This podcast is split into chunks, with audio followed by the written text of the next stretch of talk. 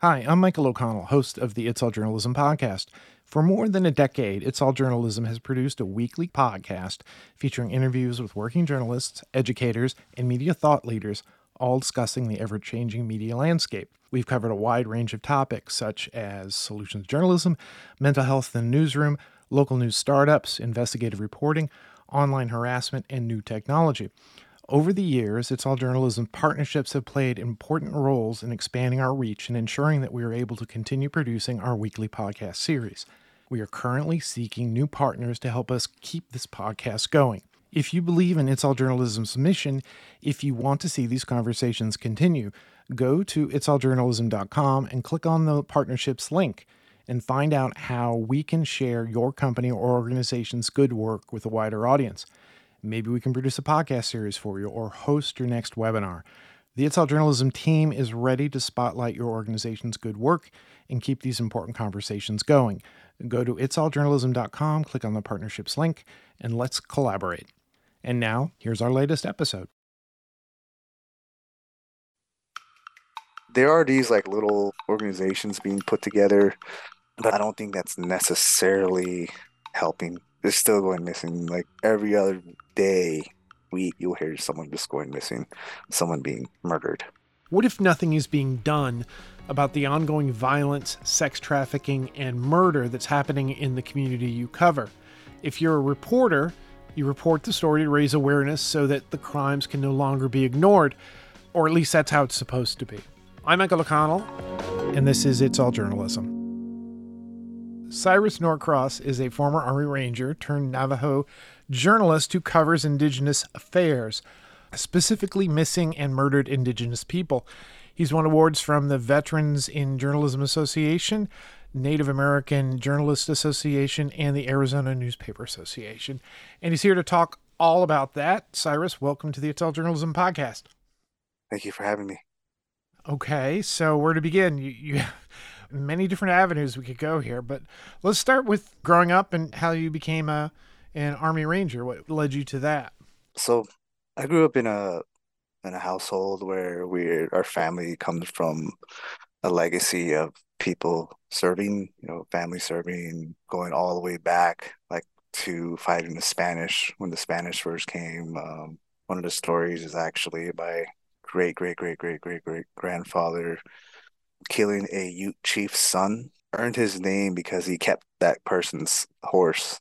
So they started calling him Gray Horse. And essentially like that by, you know, the guy with the gray horse or the person who took the gray horse or the guy who killed the guy with the gray horse. So but goes all the way back there. Then you know, World War One, World War Two, Korea, Vietnam. My father, cousin serving in the Gulf War.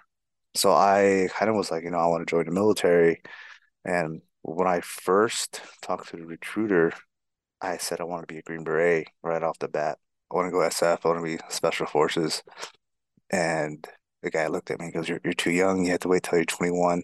I was like, Well, I just want to be Special Operations. I don't want to be anything else.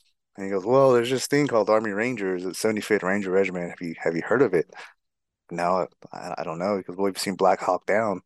It's like, yes. He goes, well, those are Army Rangers. And I was like, oh, well, you know, I want to do that. So I ended up getting the contract for, it's called Option 40. So it basically made me go through this pipeline to what they call the Ranger Indoctrination Program. So that's the selection program for Rangers. You got to go to airborne school as well. So you got to jump out of airplanes first before you get, before you can go to that. So that's how I got there. I went through the program, Ranger Indoctrination Program, and eventually I passed and I got to a First Ranger Battalion. Oh wow! Now you're wearing a hat, Iraqi Freedom Veteran. I take it you were a veteran during that period. I was. So I went to I went to Iraq once, and I went to Afghanistan twice. So the deployments over overseas as a Ranger, all with First Ranger Battalion, and did some a lot of missions. so you mentioned your great great great great great great great grandfather in the story of the of the gray horse you chose a path that sort of honored your your family's commitment to the military. Are you a family of like storytellers? Is that maybe you see that maybe as a link? Yeah, I've always been really interested in, in storytelling. Growing up, I was very fascinated with how movies were made And so I was like always like looking in the back, like learning about screenwriters or people were learning about actors. I was like, who wrote this story? Like who directed this story? But I ended up joining theater as a high school and I was I wasn't an actor, but I, I found it really fascinating of like how what the process is to create a story. Theater is all story, movies all story. So I, I always found that interesting. So a lot of my family members, like I just grew up always hearing stories, hear stories from my grandma, like growing up with wagons and you know, like you hear all these crazy stories. And back in the 20s and 30s and 40s, while the rest of America was being industrialized and people were having vehicles here in Navajo Nation, people were still roaming around with wagons. Hmm. Wow. So, you know, what was the transition from being an Army Ranger to be a journalist? What led you down that path? Oh, that's that's a long story. well, we're here for long stories. But I assume at some point you left the military. I did. So while I'm still in, I'm probably one of the only people within the military. I was always roaming around with a camera I was roaming around the camera, taking photos. I jumped out of airplanes, taking photos.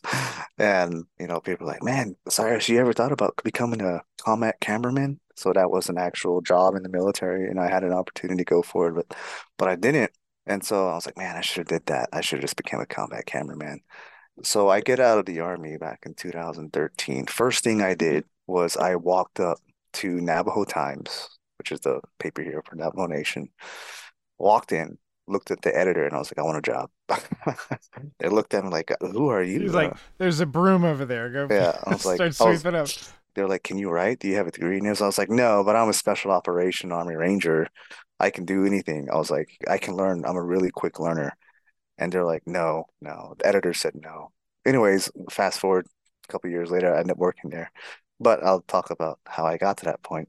So she kind of denied she denied me the editor and I ended up kind of just roaming the world and trying to go to school. I didn't like school. I was like, this is boring. This isn't who I am. I'm a person of adventure. I'm a person of action. You know, I don't want to be in school learning about things I don't want to learn about. And so I ended up taking off and traveling for a little bit. And I was like, you know what? I love to travel. I love to learn about the historical history of a location, of a city, of events. So I was like, I'm going to go back to school for history. So I'm going to school at Arizona State University, and Standing Rock kicked off back in 2016. And so I was a history major, and I was like, well, I can sit here and learn about history, or I can go to Standing Rock and be a part of history. And I was like, so I'm gonna go to Standing Rock. Dropped out of school again, and I took off to Standing Rock. While I was at Standing Rock, met so many amazing people. I met a lot of journalists there, and that's where I started to really fall into journalism. And I was like, what do you guys do? I wasn't like trying to become friends with them. I was just inadvertently were drawn to each other and I was drawn to what they were doing. They're taking photos, they're interviewing people, and I was like, wow, this is this is really cool. Like this is your job. Like this is they're like, yeah. And I was like, whoa, this I thought journalism was like, you know, this whole like different world. Like, no, no, no, this is what we do. You know, we're like, and these guys are all freelancers. So the main guy who took me under his wing is from France. He's a award-winning journalist, uh, photojournalist. I was roaming around with him. He gave me his camera, his extra camera. And he was like, yeah, let's follow me and I'll show you what I do. And I'm just roaming around with him and he's like showing me how to take photos, how to talk to people.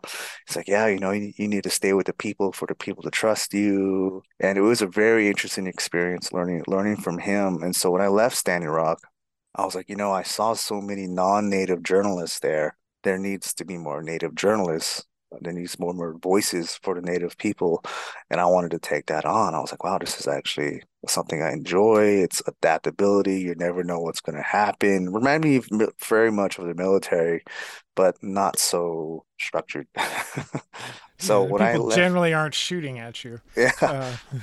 so when i left standing rock i started telling people i'm a journalist. I'm a photojournalist. You said that you ended up back at the the navajo times is is that what you approached them as? That I'm a, a photojournalist? No, so it probably after Standing Rock, maybe a couple years would go by before I actually told them all that. I actually went back to school and I was trying to go to school for journalism. Strangely enough, the director of journalism school, J school, looked at me and was like, Cyrus, you're already doing this. Like, I looked you up. if you're already doing it, there's no need for you to do be a journalist. Go to J school. He goes, I would I would encourage you to go to school for something else so that way you have a specialty in something. So that when you approach this, you can say, Yeah, I have this degree in this. And I was like, Oh, okay. So I kind of took his word for it. But I ended up joining a college newspaper, and that's where I got a lot of uh, good experience from there, learning from a lot of these guys, a lot of these younger younger cats. They're like interviewing people, and I was just I was just watching them. There's actually a part in there where I actually was a private military contractor, so I ended up working for the Royal Air Force. I did that for a little bit, and then basically gathering intelligence and conducting surveillance on people to gather information and establish a terrorist network organization. So that's basically what I was doing, helping the Royal Air Force out with that as a private military contractor. So I ended up doing that for a little bit. COVID happened. I got let go because they were like, hey, we can't have this many people. So we're to let you go. So I did that, went back home to Navajo Nation. I was like, man, what, am, what am I to do? And I was like, oh, I have all this experience in gathering intelligence. And at the same time, as a journalist, as a working with college newspaper, I approached. That's when I approached Navajo Times again. I was like, "Hey, I'm a photojournalist. Like, you guys need? I can do whatever you guys want." And then they put me on a 90 day probation. Liked what they saw, like what I was doing. I actually wrote like two stories for them at the time, and then I ended up getting brought on. Are you primarily a photojournalist, or are you sort of a bit of both, uh, a reporter and a and a photojournalist? Well, I kind of stepped away from photojournalism and really wanted to focus on writing. So I became a writer. So I was writing quite a bit. So that's kind of what I do right now, but I'm kind of stepping away from that as well and going into what I actually want to do, which is video journalism. That's I've always been passionate about video. So the awards that I got were for photo and for writing. And now that I kind of got like some weight to my name, I'm like, okay, I want to do I want to do video now.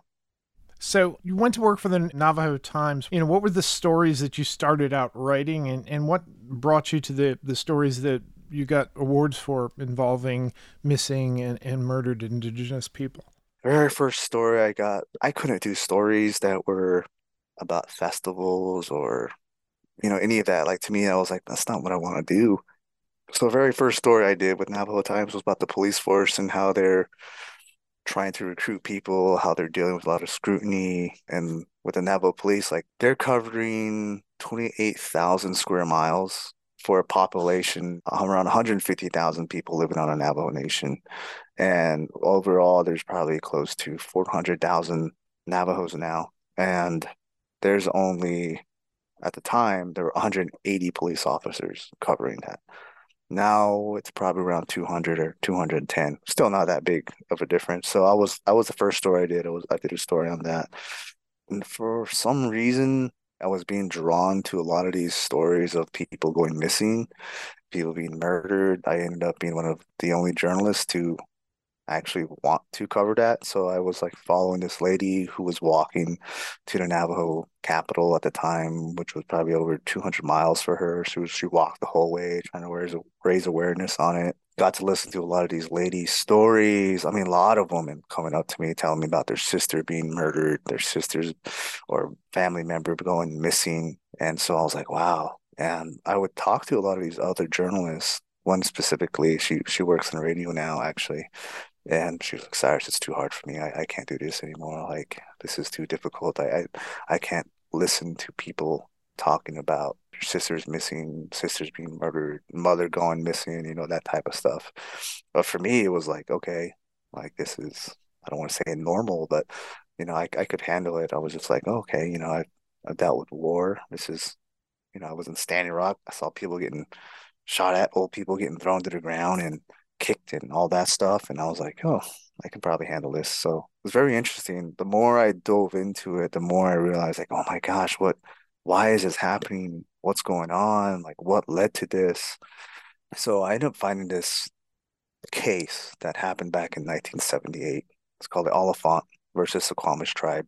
And basically, keep it short, a non-native individual was living on the reservation and he ended up causing havoc with the tribal police there. And so the tribal police got him and said, Hey, you can't be harassing people. You can't be harassing us, the cops, threw him in jail. And so at that time period, they believe it, that natives were allowed to arrest non-natives. So he brought it up and said, I don't fall underneath tribal law. I don't fall underneath tribal jurisdiction. So they end up going all the way up to the Supreme Court and Oliphant versus the Suquamish tribe. The Supreme Court ruled, I believe it was six to two, that native tribes do not have jurisdiction in arresting non-native people or holding them and that ended up being kind of a loophole for non-natives to get on reservations and basically get away with murder, which is happening to this day.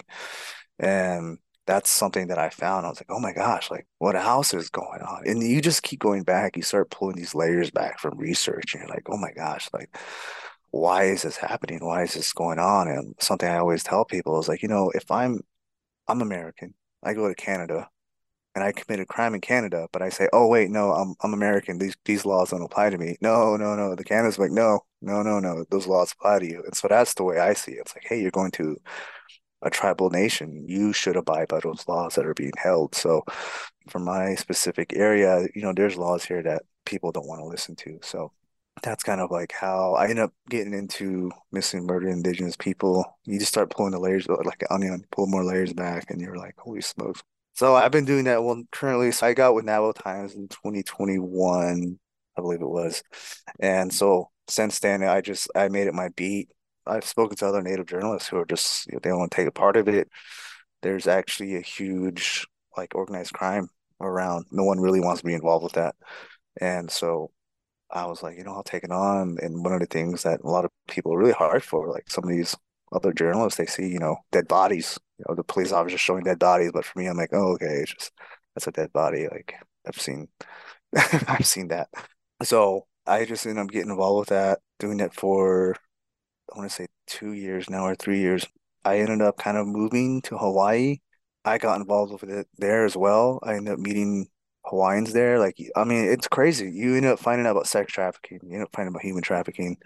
These are things people don't want to be talk about, people don't want to be around. I, I end up meeting this Navajo girl from my reservation who ended up being trafficked when she was 16.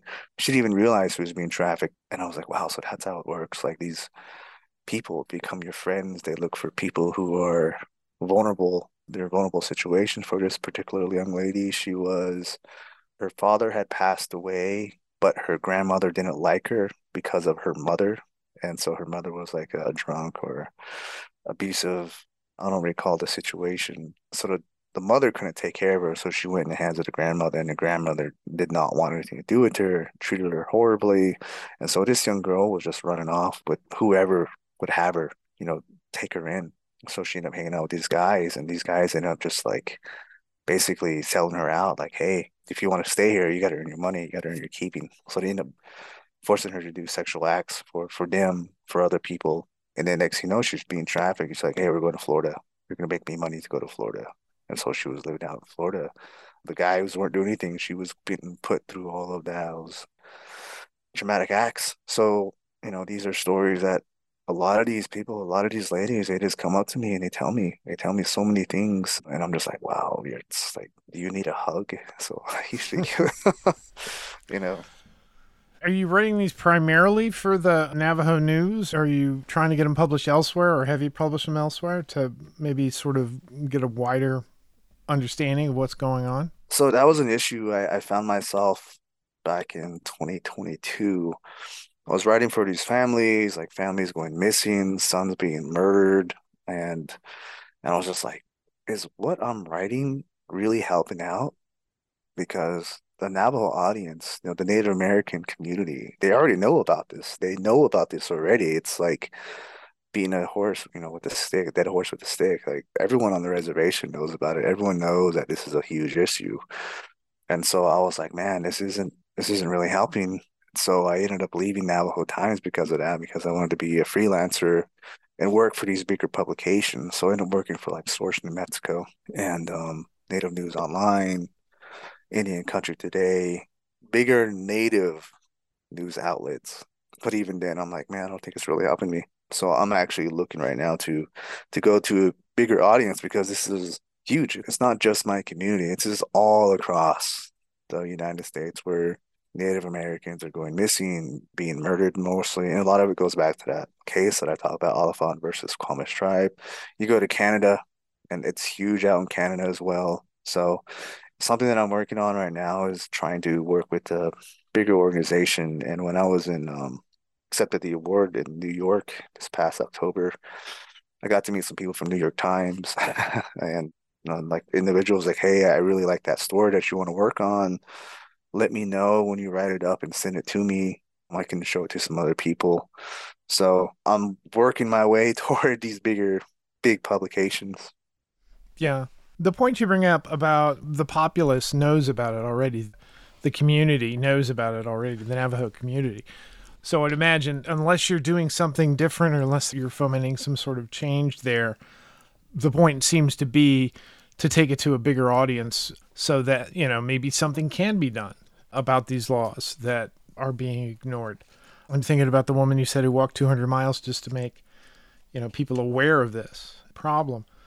So, yeah, this is really sort of a vital thing you're doing is you're bringing a story that is not widely known or widely acknowledged. It may be known, and hopefully get some sort of change. Have you seen any, like any of your reporting generated any type of change, interest, or investigation even? I really haven't seen much, mostly because this goes right back to the same audience. And a lot of it is just, unfortunately, it's like, oh, well, that's not our community. You know, that's that's the native community. They can handle that, basically. So that's what I what I'm like kind of starting to see. I would say though that when I was writing about it, I'm not saying that my stories are the one that led to it, but Donald Trump did make a missing and murdered investigation unit for the Bureau of Indian Affairs, which falls underneath the Department of Interior. So, I mean, Donald Trump did that. So that's kind of what happened here on Navajo Nation specifically. They actually created a missing, murdered indigenous task force. So, like, you have FBI, you have the local police, you have a lot of social workers involved with that. So there are these like little organizations being put together, but I don't think that's necessarily helping. It's still going missing. Like every other day, week, you'll hear someone just going missing, someone being murdered. Now you mentioned that you're going to be a video journalist or you're going into video. Tell me about that. Actually, when I first got out of the military, I was uh, I was a YouTuber for a little while I was on YouTube because people are always like, man, you're always doing something. You're always traveling and you're always, you know, hiking, whitewater rafting, rock climbing. I wish I could go with you. I would, but you know, I don't have that. And so I ended up was like, you know, I'm gonna make my own YouTube video and kind of bring people along with me. So I was doing that for a little bit. And so I was like really experimenting with my video work and how to do things and how to create a story with video. So I ended up doing that, and like one thing just kind of led to another. I ended up meeting this guy at Standing Rock, who's also another veteran, Air Force veteran, uh, combat controller, which combat controllers are special operations with the Air Force, and he he was a filmmaker, just like straight filmmaker, video journalist, all about documentary. And like he looked at some of my work and he's like, you know, where did you learn to do this? I say, I was self-taught. I just YouTube video, tried to listen and, and learn from what a lot of people are doing. I look at something and I, I learn that way. He's like, a lot of the stuff you're doing is actually better than filmmaking students who go to school for this. You should really think about making this more like legit, like make this an actual kind of a, a career. And so I ended up kind of just doing like odd jobs. Like I'll work for like a coffee company, making making little videos. I I created my own like little skit with the puppet that I had. So I had this puppet and I was making videos with it because I wanted to practice making videos. So now I actually declined uh, a job offer with PBS recently. And you know, they saw my work. They were like, hey, we, we like your work. But I declined. And so I was like, what I really want to do is stick with video journalism and I want to make documentaries. So that's kind of coming back into what we were talking about, missing about Indigenous people. From my writing, I've always felt like nothing was really happening, nothing was going on, nothing was sticking.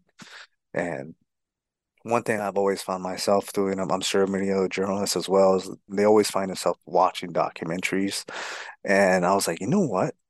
I need to make a documentary about this. I know all these people on all these tribal members from California, South Dakota, Alaska, I have this opportunity to create a documentary. So I'm actually working on a documentary right now, short documentary, just to show to investors and, and sponsors so that way they can see it. And then after that, dive into the actual big, big documentary. That sounds like a great plan and kind of see the arc of your you know your life as well as journalism you know looking for a way to express yourself and to tell the story that you need to tell. It's fascinating. You know where do you hope to be in a couple of years? What do you want to accomplish? Uh, uh so i'm actually i'm working on a book right now. That's 40,000 words into it so it's about my time in standing rock. I'd like to get that published. I'm also working on a another book. I just barely started it. I'm trying to finish the other book first it's basically going to be about missing murdered indigenous people, about how I got into missing murdered indigenous people, like what I found out. I mean, there, there's so many things out there that people don't realize. Like one of these young ladies was being held captive in the area, and she like when asked, she was like, you know, I, I never left the Navajo Nation. I was being held here, me and a bunch of other girls, like in a basement. And I was like, holy smoke, like that's that's you know that's unheard of. So I'm writing about these stories. Yeah, their their family probably thought they were, you know, maybe far away or they or they'd been killed or something, and mm-hmm. to find that they're still within the community somehow is really kind of almost worse in a way because it's like your you know your own community not being the cause of it, but you know it's a problem that needs to be addressed both inside and outside the Navajo Nation. And I think you're right. Probably the best thing is to find a track that'll bring you to a place where you can tell that story to more people Anyway, thank you for sharing your story with us, Cyrus. Where can people find your work? So I have um, I have an Instagram, but I, I just scrapped everything on there now. So it's still there. You just look me up, Cyrus Norcross. And then I have a website. The actual website's kind of strange. It's like a journalism website, but it's called like journal.portfolio norcross at cyrus.com. And it's a strange website. I, am planning on making my own website so that way I can actually have my own website. I can post more stuff on there. Like some of my video work I want to be able to post. So I have that. I got Twitter. I got Facebook as well. Well, cool. Well, I wish you luck with this, and, and you know maybe I'll check in with you in a in a year or so to see how things are going. Thanks for coming on. Thank you for your service to the country today. Actually, we're recording this is Veterans Day. I don't know if you say have a happy Veterans Day, but know that people are uh, appreciative of your service. Thanks for coming on the podcast, Cyrus. Oh, thank you. You've been listening to It's All Journalism, a weekly podcast about the people who report the news. You can find out more about us and download past episodes at itsalljournalism.com. While you're visiting our website, sign up for the It's All Journalism newsletter. To make sure you don't miss an episode of It's All Journalism, you can subscribe to our podcast on Apple Podcasts, Spotify, SoundCloud, Google Play, Amazon, and pretty much anywhere good podcasts are found. If you'd like to help us grow our podcast, like and share our episodes on social media. Look for us on Facebook, Instagram, and Twitter. It takes a lot of people to create an episode of It's All Journalism. Nicola Grisco is our audio producer. Amber Healy writes our web content. Amelia Brust is our booking manager. Steph Thomas manages our social media. Nick Dupre composed our theme music. Carolyn Belevsky designed our logo. And I'm your host, Michael O'Connell. Thanks for listening.